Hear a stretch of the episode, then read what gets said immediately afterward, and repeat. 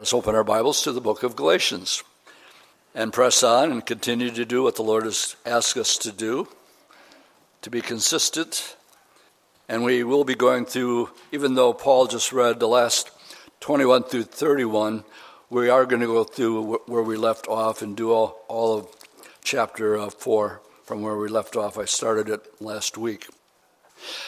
Okay, again, Paul is using illustrations to persuade the Judaizers, and I'll explain who they are in a second, in the Galatian churches. And again, I'm making a distinction between um, the church of Corinth, singular, and the churches, plural, in Galatia.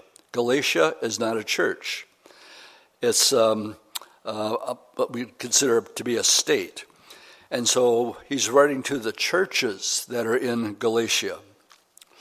That salvation is by faith alone, while the Judaizers who are following Paul all over um, Galatia, saying, yes, you know, it's true to uh, that Paul is talking to you about the gospel, that Jesus died for your sins and rose again. That's good that he's doing that.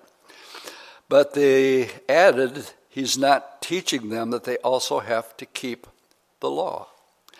So, Paul, through our entire first four chapters, is going to great lengths using different ways to get his point across that you cannot add anything to the finished work on the cross, when Jesus said, It is finished, that's exactly what he meant. And um, last week we read, they want to bring the law into it. So last week what we did is we went back to Leviticus, read the Ten Commandments, um, went to a couple, and I think it was Leviticus 20. There's not just 10, there's 613 laws. And um, they couldn't keep them themselves the first big powwow and debate in the church is in Acts 15 over this very issue. If you get saved as a Gentile, do you have to keep the law and be circumcised and so on and so forth? And when all was said and done, it was uh, James, uh, Jesus' brother, who got up and said, No, we're not going to put any other burden on you except things that a Christian naturally wouldn't do. And that is, uh, don't go sleeping around and stuff like that. Well, if you're born again, you just don't do those things anymore. And he says, but we're not going to lay the law on you. So it should have been a shut deal. It should have been understood. And, but these Judaizers would not let go of it. I like to use a comparison of those who come out of uh, denominational churches. I came out of a Protestant one. And when you I went until I didn't have to go anymore. and when I didn't have to go anymore, I didn't go anymore. Um, but if you're there every Sunday, uh, there's certain routines, let's put it that way, that you fall into. And now to say none of those routines don't matter. Let's just use uh, baptism. Okay? You have to believe the gospel, but you also have to be baptized. No, you don't. That is something that can be deeply ingrained in you. And um, if you're told that you can be saved without being baptized, you go, hold, hold on a second. I've believed you had to be baptized your whole life. No, the Bible says believe and be baptized, but it doesn't constitute that you have to be baptized to be saved. Good place for an amen. Um, the Roman Catholics are just as guilty as many denominations are also on this particular issue. So, last week we read just what the commandments were. Um, I want to draw your attention um, uh, this week. The question is what was the purpose of the law? Paul says it was something that was added. It was added because, or better still, for the sake of transgressions. Go to Galatians 3, verse 19. And it says, What purpose then does the law serve? It was added because of transgression, till the seed should come to whom the promise was made, and it was appointed through angels by the hand of a mediator. Now, um, this word, why and what purpose does the law serve? Well, it was added because of our transgressions. It told us that we were sinners. If it says, Thou shalt not lie, and you lie, what does that make you? A liar. And you, you just broke the law. And then we have this word till, and it's very important in verse 19. Till the seed, singular, notice it's singular, the seed should come the little word seed is an important time word. It means the law was temporary. The law was given for the interval between the time of Moses until the time of Christ. For the law was given by Moses, but grace and truth came by Jesus Christ. That's John 1, verse 17, if you're taking notes. It's very important to see that the law was temporary until the seed should come. That seed is Christ. So um, here I'd like us to go back and uh, refresh our memory, and especially if you're new or you're watching for the first time on live stream, back to Genesis chapter 3, and where this first appears, this seed, in Genesis chapter 3, verse 14 and 15, after Adam and Eve sinned, um, they were each judged by the Lord. And the Lord starts out with the serpent for deceiving. So we read in verse uh, 14 through 15, the Lord is speaking to the serpent. And he said, I will put enmity between you and the woman and between your seed and her seed.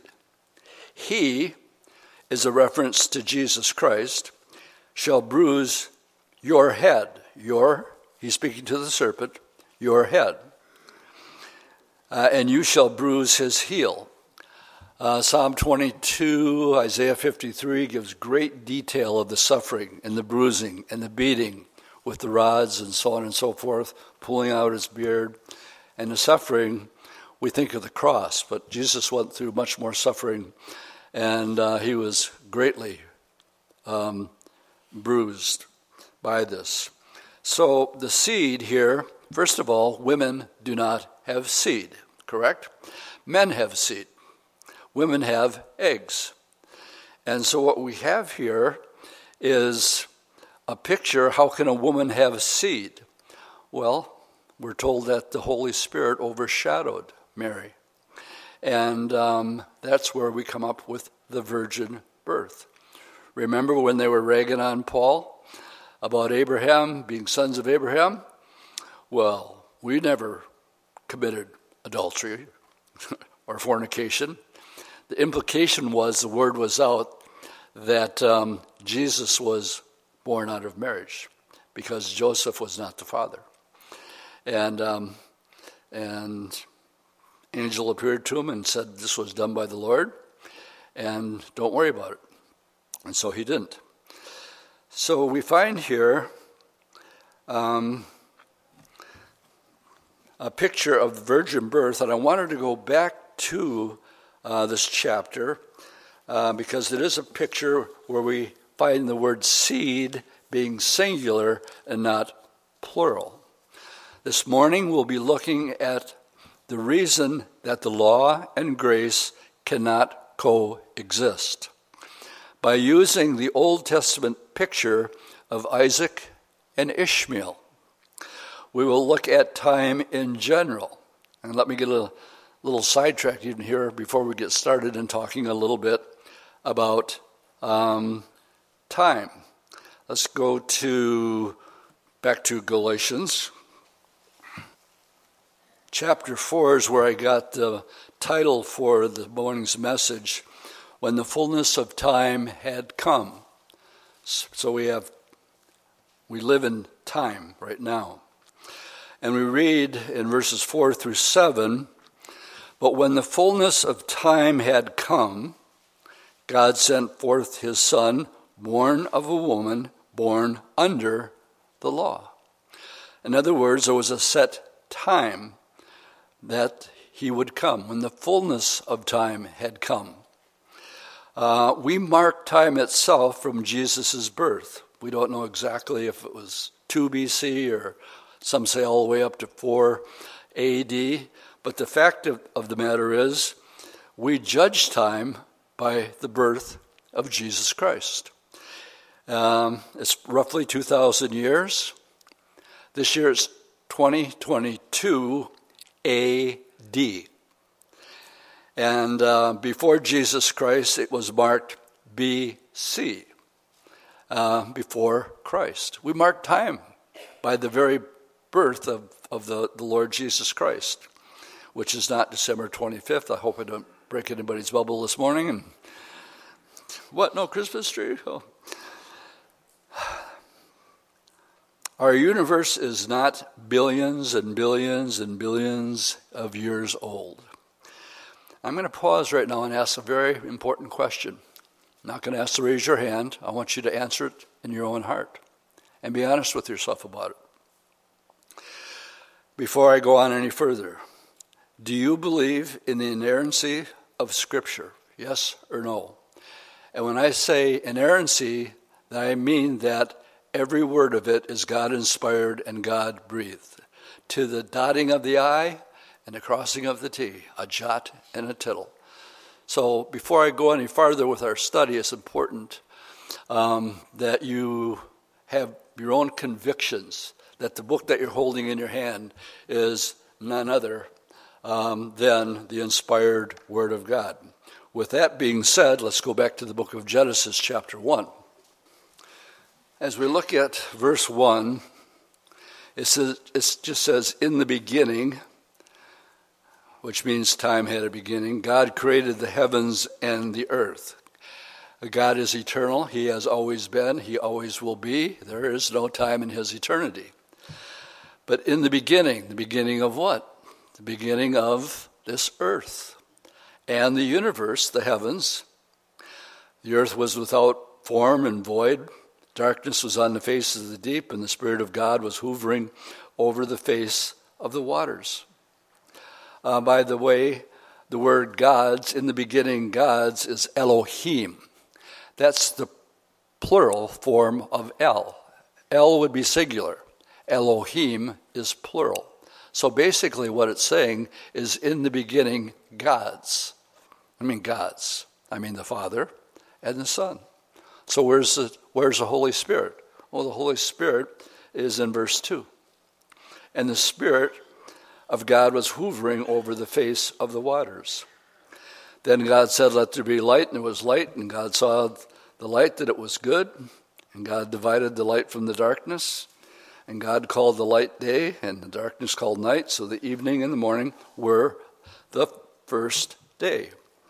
I want to jump down to the third day, um, where the Lord is creating, um, oh, verse 11 grass, herbs, uh, seeds, fruit trees. Um, each kind after itself on the earth, and so it was. And the earth brought forth grass and herbs, um, yielding grass according to its kind, and God saw that it was good. So the evening and the morning were the third day. So on the third day, He creates everything that grows and, is green.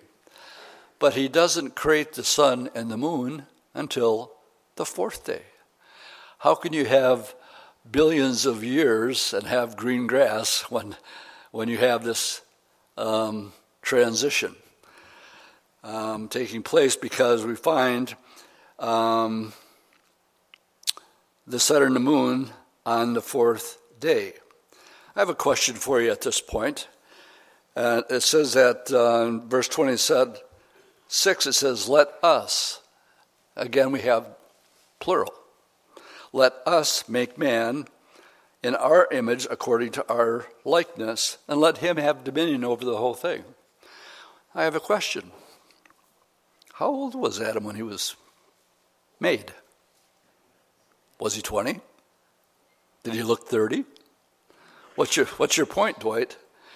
When God made Adam, he didn't make him a baby one day old, is what I'm saying. He made him in his image. And we don't have millions and millions and millions of years going from an ape to a man. We have him just being.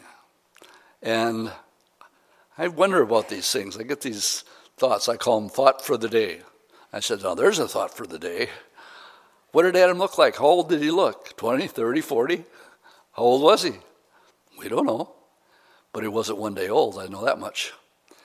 Because uh, he took a liking to Eve real quick. and we find, well, let's take it a step farther because this is one of the biggest arguments um, for Darwinism and uh, evolutionism. Um, and they say, That's crazy, Dwight, what you're talking about. Don't you realize that it takes, um, last I heard, our universe was maybe 20 billion light years or something like that. Do you know how many light years it takes the light to leave that star to reach planet Earth? You're crazy. Well, no, I'm not. because in the same way that God created Adam, and he was 30 years old by appearance, in the same way when God created the, the stars and the sun and the moon, that light was already there. It's just instantaneous. And we, we find that's, that's one of the biggest argument. It takes 8 minutes and 20 seconds for the light of our sun to reach our planet. So there's time involved in it. And um, so all these things that God created, He spoke into existence. And uh, when Jesus, I'm going to quote something that Mary wrote from one of her tracts about um, um, how God sees things from His perspective. And it's only a paragraph, so bear with me. Uh, when Jesus came the first time, the Old Testament scriptures yielded plenty of information to the reader about just who they were to expect as their Messiah when the fullness of time had come, and how we should not be surprised at this if we even remotely comprehend how powerful and omniscient God really is. Prophecy is a proof text for the scriptures. Only a God who knows the end from the beginning is able to tell us how it will all come out. It's a bit like being in an airplane and watching a parade down below. From that vantage point, um, there really is no time constraint on that parade because you would be in a position to see both the beginning and the end all at once. From your lawn chair on the curb, you have to wait each segment and watch it pass by. God is not bound by time, yet his creation is. We live in time. Um, Genesis 4 4 again says, When the fullness of time had come, implying um, the coming of the Lord.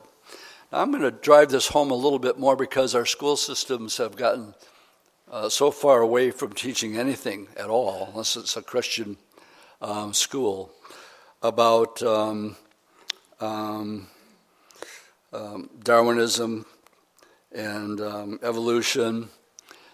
And what I'm quoting here is our good friend Russ Miller. He lives in a crater on the other side of Sedona, Arizona. He lives off the grid. I've been to his house.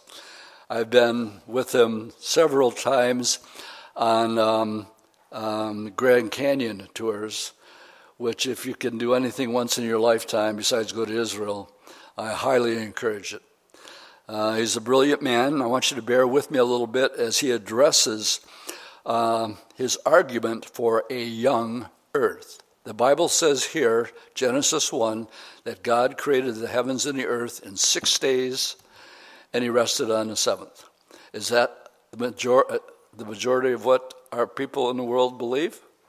No, not at all. They think you're crazy for even making such a statement. But I want to tell you this what Russ does is he doesn't deal with theories or opinions, he only wants the science. He wants the scientific facts, and he addresses it from that angle. I've been at least on four of them over the years. Okay, this is from Russ. Evidence of, for a young Earth. The vast majority of ways to date things reflect a young creation. For example, helium escapes rocks quickly. Geologically speaking, yet rocks in the deepest strata layers still have lots of helium in them. Many planets are still hot despite losing heat faster than they receive heat. That they can't be old. The sun is shrinking. This causes a host of problems for old age believers. One is that the Earth's orbit around the sun is held in place by the sun's gravitational pull. If we were a fraction closer to or further from the sun, life could not exist on Earth. As the sun shrinks, its gravitation weakens, so uh, the solar system can't be old. The Earth's magnetic field has weakened 6% over the past 150 years. Extrapolating backwards at that rate, the field strength would be uh, equal to that of a, a magnetic star 12,000 years ago, preventing life from existing on our planet. Oceans are 3.6% salt, and the level of uh, uh, salinity is increasing at the present rate. The water could have gone from fresh water to 3.6 salt in 50,000 years. If the sea began with no salt in them, uh, there are about 1,200 min- minerals on Earth, uh, amounts measure, measured entering into the sea, all points to the ocean too young for Darwinism's requirements. Sediments on the seafloor accumulate uh, via continental erosion. Studies of these sediments indicate a youthful ocean. Now, he goes on and talks specifically here about the Grand Canyon and the marvel that it really is. The Grand Canyon does not speak of millions of years of formation. It clearly testifies of rapid formation. Here's an equation that he um, made up much water equals little time. Little water equals much time. If this is the first one, and this is the first one regarding the Grand Canyon, the, the grandeur of the Grand Canyon stirs awe inspired emotion, and millions of visitors who make their way each year to northwestern Arizona. Hardly anything else in the world gives such insight into the geological time scale of the earth better than this hole in the ground. And no other natural wonder causes more contention either. The Grand Canyon extends over 250 miles through the Colorado Plateau stretches from 4 to 18 miles wide and reaches down more than a mile. What you don't often hear is not only a mile deep, but before the flood, it was a mile high. And um, um, Russ explains that. Um, throughout many of the layers exposed in the walls of the Grand Canyon, one can find fossils of marine organisms, corals, uh, fossil footprints, um, reptiles, ferns, and other plants. Many of these show evidence of rapid burial. The biblical explanation for the canyon form is actually quite simple. The basement layers. Now, the first thing that we do when we go there is he'll take us to the edge and uh, he'll point out some landmarks, and he says, I want you to look until you get to this one point, and you'll see that there's layers up to this one point, but then you have this one rock that's sticking up. And he says that's the foundation stone that was created in Genesis chapter 3. That would have been the first layer, all rock. And um, uh, the, the basement layer, consisting of granite, was formed by on day three of creation week. Some layers were deposited on these rocks later in creation week and during the pre flood period. The, the horizontal uh, sedimentary layers were then deposited over all other rocks by the water of the global flood, as described in Genesis 7 8. These unhindered, swirling currents picked up, transported, and eventually deposited tons of sedimentary layers. Uh, these strata were then in place, tilled, and went through great tectonic activity at uh, the Colorado, as the Colorado Plateau was lifted upward during the final stages of the flood.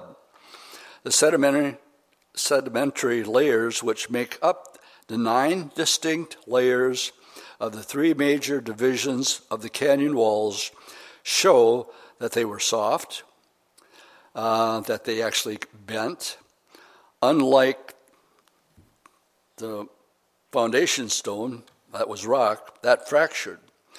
The sand grains in these sedimentary layers show no evidence that the material was brittle and rock hard, and neither has material uh, cementing the grains been broken. Instead, the evidence points to the whole 4,000 feet thickness of the horizontal strata being still plastic when it was uplifted and bent.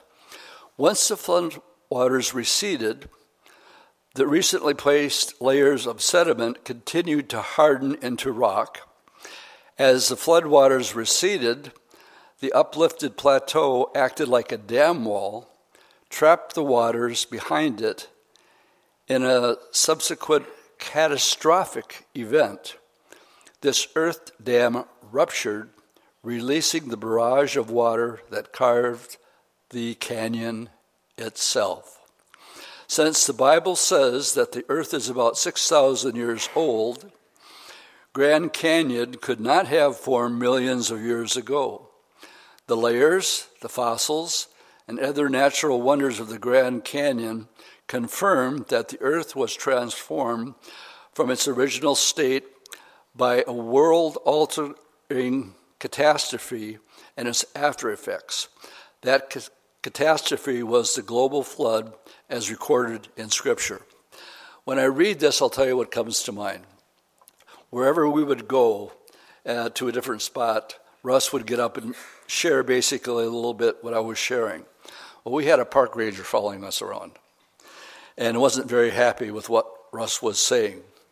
And um, he had sort of this kind of an attitude as he's, he's listening. And, um, but the more he started to listen, his body language went from this to, hmm, uh, hmm, um, I have a question. And I forget what the question was that the park ranger asked, but Russ shut this guy up and shut him down so fast he turned he just turned around and walked away because he had no answer to what Russ Russ was saying. Equation much water, little time. One of the things that we talked about, if it's the other way around, I live on the Fox River, and if it's uh, much water, uh, little water over time, then why don't I have a Grand Canyon? Just think about it. And this is just the tip of the iceberg. And I'm going here. Uh, one of the things um, that I've been researching this week is the mammoth elephants. Uh, Russ has a whole series that he does when he explains what happened to the earth and how it flipped and how you had uh, places like the equator or um, places where grass was green and flourishing, and there would have been mammoths there And uh, what we've discovered, one of, it, one of them was 1962, many more have been discovered since then, is um, completely fast frozen mammoth elephants and um, intact with grass and food in their digestive system. One they found to this day having its own DNA that could be extracted. Just think on that one for a while do your homework and be a, be a Berean. I've been to da- Dinosaur National Monument in Colorado. Anybody else ever been there? Or the one in Utah? There's a national park just called Dinosaur National Park. And basically, what it is, is a, a huge canyon, but it, it's a box canyon so that when you get to the end of it, you can't go anywhere. So when the flood came, what they found there were all these, I can't remember what the number was, but it was a lot of dinosaur skeletons, all in one place. Well, what happened? Well, they got caught up in the flood and they got rushed down into a box canyon. And you can go there, and that's again evidence, scientific evidence of many dinosaurs, all in one place. That is less than millions and millions and millions of years ago. All right, how did you like my sidetrack on time? if, you if that was a sidetrack on time, what time is it anyway, if we're talking about time this morning? Let's go to back to Galatians 4 and um, pick it up where Paul started with our. The first thing we want to mention about time was in verse 4 when the fullness of time had come. Um, let's pick it up in verse 21 at this point with this question that Paul says, Tell me, you who desire to be under the law. Do you even understand the law? For it is written that Abraham had two sons. The one was a bondwoman, the other was a free woman. But he who was of the bondwoman was born according to the flesh, and he of the free woman through promise, which things are symbolic. Okay, I want to stop here a second. How many times have you heard me say, I'm going to give you a New Testament teaching and show you an Old Testament picture? You got scripture to back that up, Dwight? Right here which things are symbolic. In other words, they have a new meaning. It's a picture. And we're going to use the picture of um, uh, Isaac and Ishmael. The two covenants, the one from Mount Sinai, which gives, let's take it up, make sure I got my notes where I want to go here. Yeah. Um, which gives birth to the bondage, which was Hagar for this Hagar is Mount Sinai in Arabia and corresponds to Jerusalem, which is now and in bondage with her children, but Jerusalem above all is free. For it is written, Rejoice, O barren, and you who do not bear, break forth and shout. You who do not travail, for the desolate has many more children than she who has a husband. Now, we, brethren, as Isaac was, are children of promise.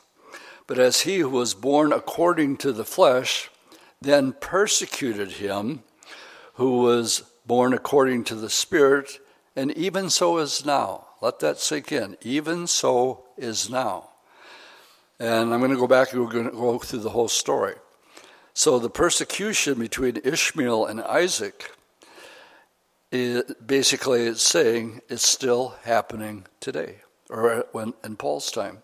Nevertheless, what does the scripture say? Cast out the bondwoman and her son, for the son of the bondwoman shall not be heir with the son of the free woman. So then, brethren, we are not children of the bondwoman, but of the free. He's telling these Judaizers, you guys even know what you're talking about? That you want to be under the law? You understand it? And he used illustrations like Abraham, and we talked about the seed.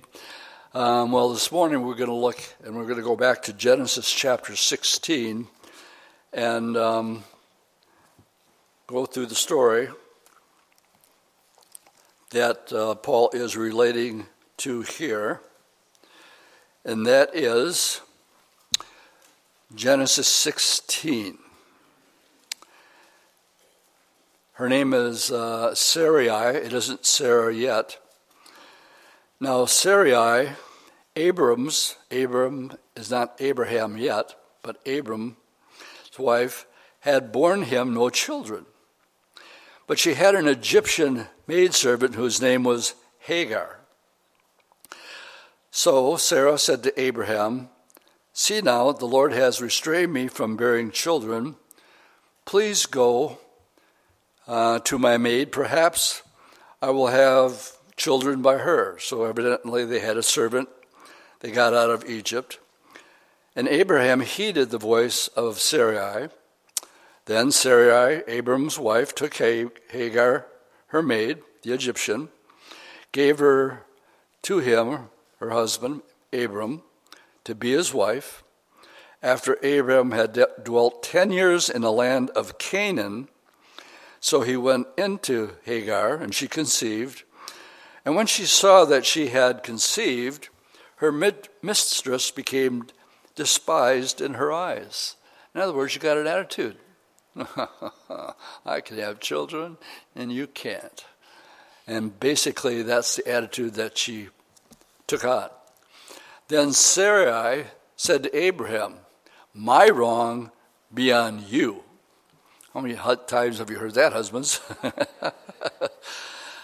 I gave my maid into your embrace, and when she saw that she had conceived, I became despised in her eyes. Now I want the Lord to judge between you and me. So Abraham said to Sarai, Indeed, your maid is in your hand. Well, she belongs to you. Do with her what you want to. And when Sarai dealt harshly with her, she fled from her presence. So she ran away. Now the angel of the Lord found her by a spring of water in the wilderness, by the spring on the way to Shur. And he said to Hagar, Sarah's maid, Where have you come from?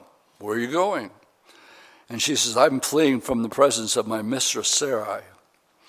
So the angel of the Lord said to her, Return to your mistress, and I want you to submit yourself under her hand. Then the angel of the Lord said to her, I will multiply your descendants exceedingly, so that they shall not be counted for multitude. And the angel of the Lord said to her, Behold, you are with child, and you shall bear a son, and you shall call his name Ishmael, because the Lord has heard your affliction. He shall be a wild man. Now, this is important that you understand the temperament of Ishmael.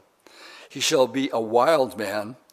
His hand shall be against every man, and every man's hand against him. And he shall dwell in the presence of his brethren.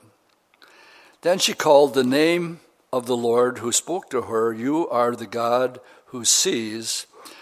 For she said, Have I also have seen him who sees me? Therefore the well was called Beer Ha Roy. Observe, it is between Kadesh and Bered. So, Hagar bore Abraham a son, and Abram named his son, whom Hagar bore, Ishmael, and Abraham was 86 years old when Hagar bore Ishmael to Abram. I want you to turn over a couple chapters to Genesis 21. And I'm going to mention time again. God promised Abraham that he would bless the entire world through his lineage. So, as far as Abraham's concerned, it's a done deal. But he gave in to an argument with his wife. Verse 1 the birth of Isaac. Now the Lord visited Sarah as he had said, and the Lord did for Sarah as he had spoken. For she conceived and bore Abraham a son in his old age at the set, notice, at the set time of which God had spoken to him. Um, go to uh, verse 2, go to chapter 17. I'm just going to point out one verse uh, Genesis 17, verse 21. 17, verse 21 tells us Then he finished talking with him, and God gave him up for Abraham. I have this right here, just wait a second. That's 17, verse 21. Oh, 21. But my covenant um, well, let's read verse 20. And as for Ishmael, I have heard you. Behold, I have blessed him, and I will make him fruitful, and will multiply him exceedingly. He shall beget twelve princes, and will make him a great nation. But my covenant I established with Isaac, whom Sarah shall bear to you at this time next year. So here we have another time setting. So when we read in chapter 21, in verse 2, where he says, All right, Sarah conceived and bore Abraham a son in his old age when? At the set time of which God had spoken to him. He told her a year ahead of time. You're going to get pregnant, you're going to have a baby, and it's again a set time. And now he's called Abraham. And Abraham called the name of his son who was born to him, whom Sarah bore to him, Isaac, which means laughter. Then Abraham circumcised his son Isaac when he was eight days old, uh, as God had commanded him. And Abraham was 100 years old when his son Isaac was born to him. And Sarah said, God has made me laugh, so that all who hear will laugh with me. She also said, I can imagine the stories around the supper table. Um, You're what? You're pregnant? How old are you? Uh, she also said, uh, Who would have said to Abraham that Sarah would nurse children? For I have borne him a son in his old age. So the child grew and was weaned, and Abraham made a great feast on the same day that Isaac was weaned. And Sarah saw the son of Hagar, the Egyptian, uh, Ishmael, the Egyptian whom she had borne to Abraham, scoffing. Remember that we already are told that his attitude was going to be wild, and um, um, here he is scoffing, laughing at the whole thing. Therefore, she said to Abraham, Cast out the bondwoman and her son, for the son of this bondwoman shall not be heir with my son, namely, with Isaac. Now, tradition, if you were the oldest, you were the one who received a double portion of the inheritance, if not all. And uh, the matter was very displeasing in Abraham's sight because of his son. It was still Abraham's son. But God said to Abraham, Do not let it be displeasing in your sight because of the lad or because of your bondwoman. Whatever Sarah has said to you, listen to her voice, uh, for in Isaac your seed shall be called. Yet I will also make a nation of the son of the bondwoman, because he is your seed. So Abraham rose early in the morning, took bread and a skid of water, and put it on her shoulder and gave it to the boy and to Hagar, and they went her way. And then she departed and wandered in the wilderness of Beersheba. And the water in the skin was used up, and she placed the boy under one of the shrubs, and she went and sat down across from him a distance about a bow shot. For she said to herself, Let me not see the death of the boy. So she sat opposite him and lift, lifted, lifted her voice and wept. And God heard the voice of the lad. Then the angel of God called to Hagar out of heaven and said to her, What ails you, Hagar? Fear not, for God has heard the voice of the lad where he is. Arise, uh, lift up the lad and hold him, with your hand, and I will make him a great nation. We'll read up to verse 21. And God opened his eyes, and she saw a well of water. And then she went and filled the skin with water and gave the lad a drink. So God was with the lad, and he grew and he dwelt in the wilderness and became an archer. He dwelt in the wilderness of uh, Paran, and his mother took a wife from him from the land of Egypt. And we'll stop there. And my comments at this point, I'll do a little bit of a sidetrack. It says there was problems back then, and he says there will be problems even now between Ishmael and Isaac. Ishmael is the father of the Arabs. Let that one sink in. Are we having problems to this day, all these years later, as we see what's unfolding in the Middle East? And um, we could really get sidetracked um, with all that.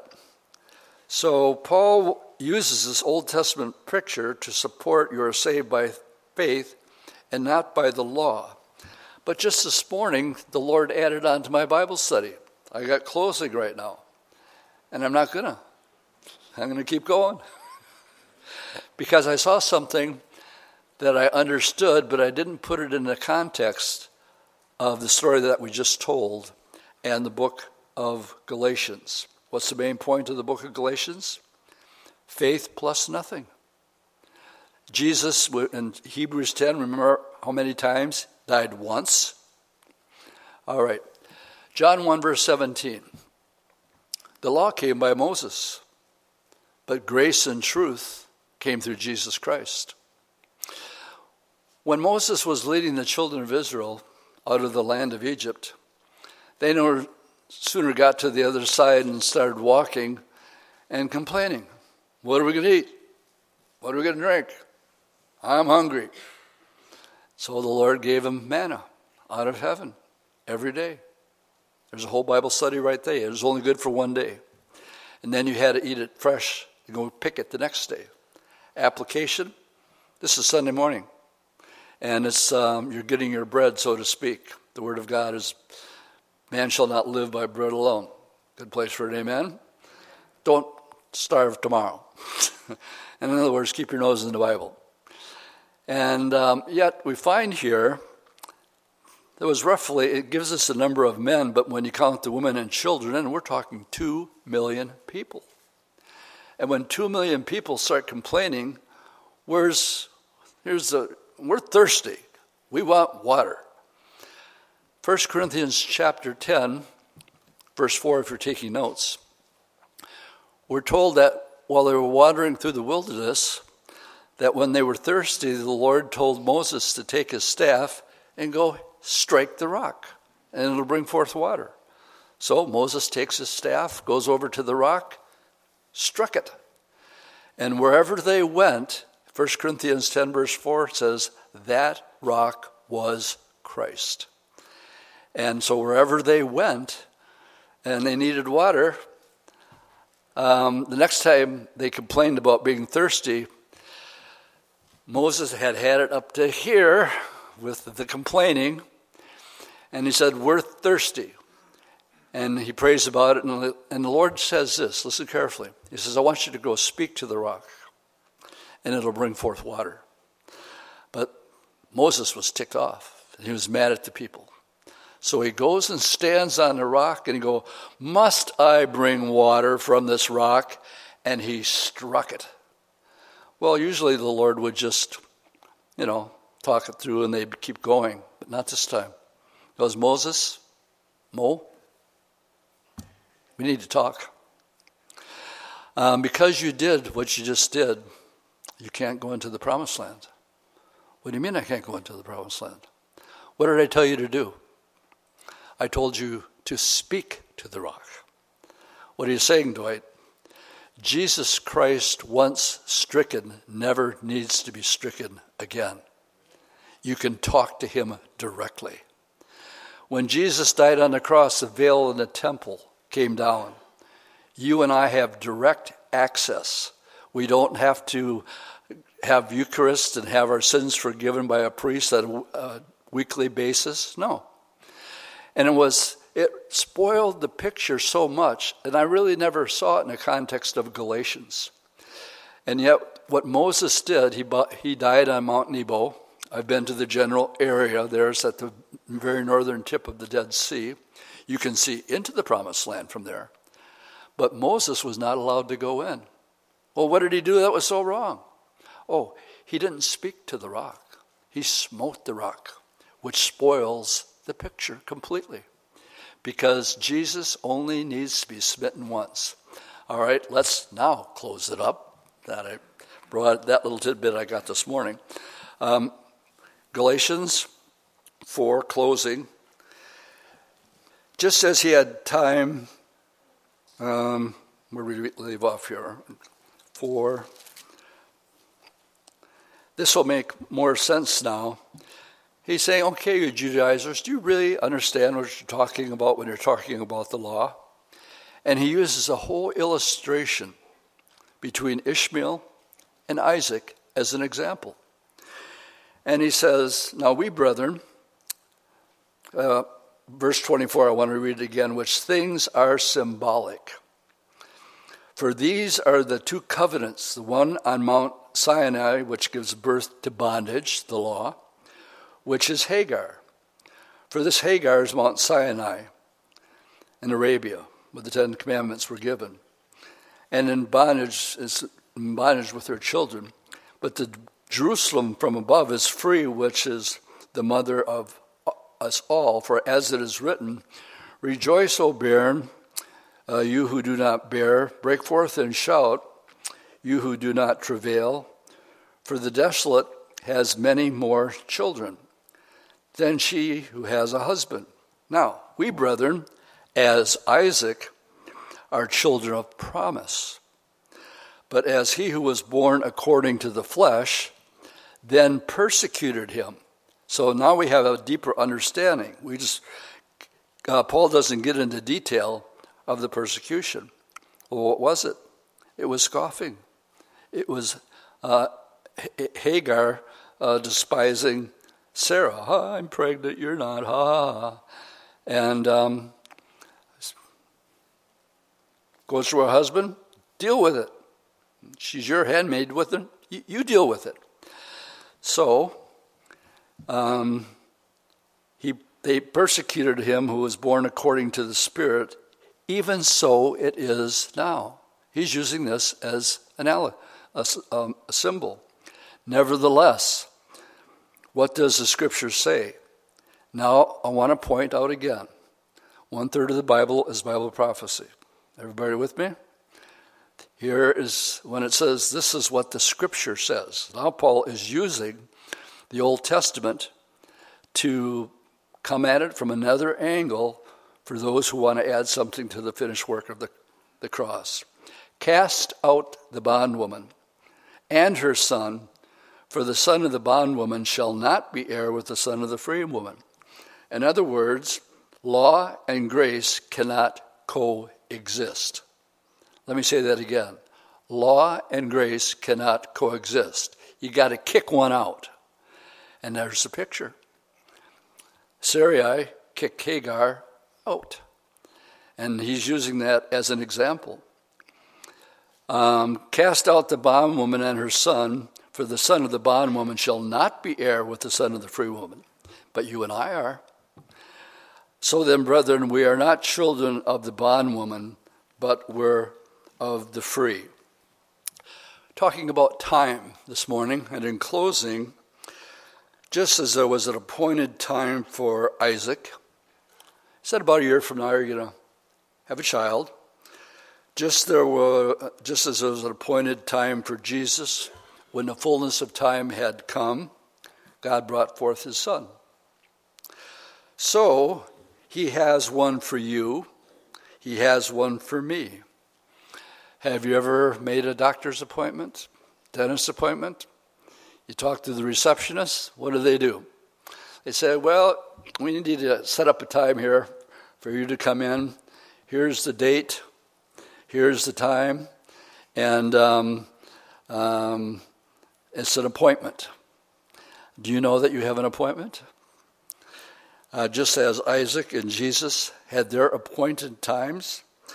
You see, the Bible teaches when you make this appointment that the Lord has made with you, God has made an appointment with you. As it says, it that you have been appoint, it's been appointed unto man once to die, and then what? The judgment. You have an appointment. And the question is, are you ready for your appointment? You have loved ones and friends. Um, a lot of them are really, really going through rough times right now. And um, the thing is, um, we have an appointment, uh, but we don't know how much time we actually have. And the fullness of your time may be closer than you think. Well, how can I be sure? Dwight, I'm not very good at witnessing. And um, how can I know for sure that everything is fine? If I would die today, and my appointed day is today, and I wouldn't mind one bit. I hope it doesn't hurt, but bring it on, all right? That's exact. I'm, quoting Paul right now. Oh, death, where's your sting? Oh, grave, where's your victory?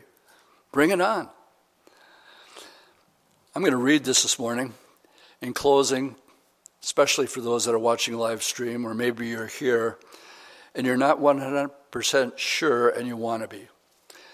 Um, Dwight, it made a lot of sense what you said about Russ Miller and time, and that's what we're up against.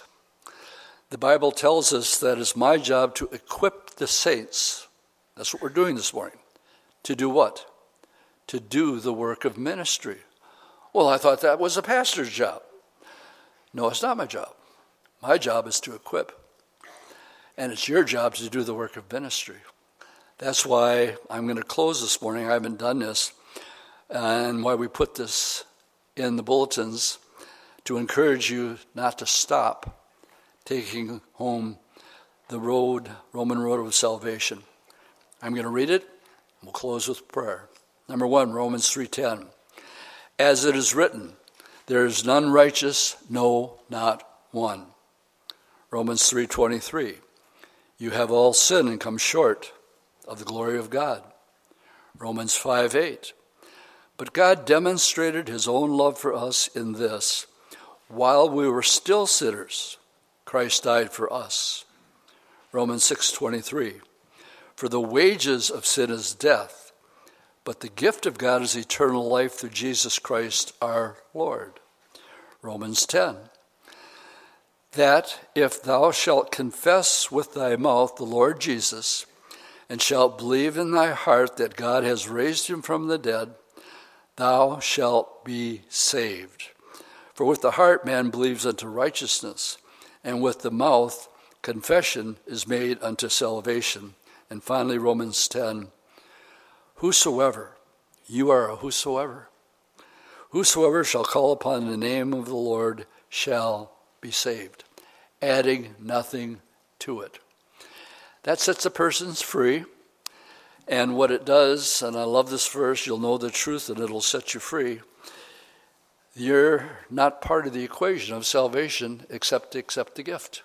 That's all you have to do. And believe it by faith and add nothing to it.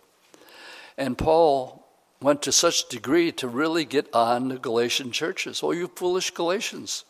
How is it that you've turned from the truth? And he actually calls it another gospel.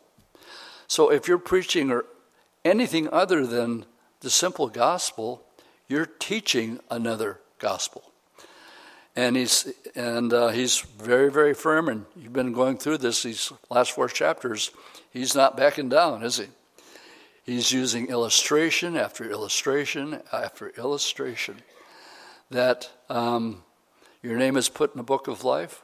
You'll know the truth that sets you free and that should make you happy indeed. Good place for an amen. amen. Let's stand and we'll close in prayer. Lord, thank you for your word this morning.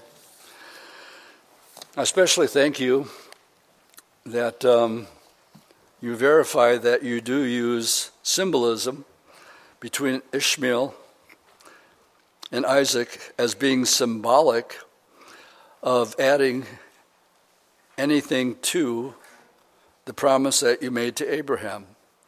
And Lord, we're so grateful. Um, that's all we can really say is that we love you. And, um, and uh, please inspire us and give us a boldness in these last of the last days um, to proclaim the simple gospel to those that we love. And uh, we promise to give you all the praise and all the glory. In Jesus' name, God's people said, Amen.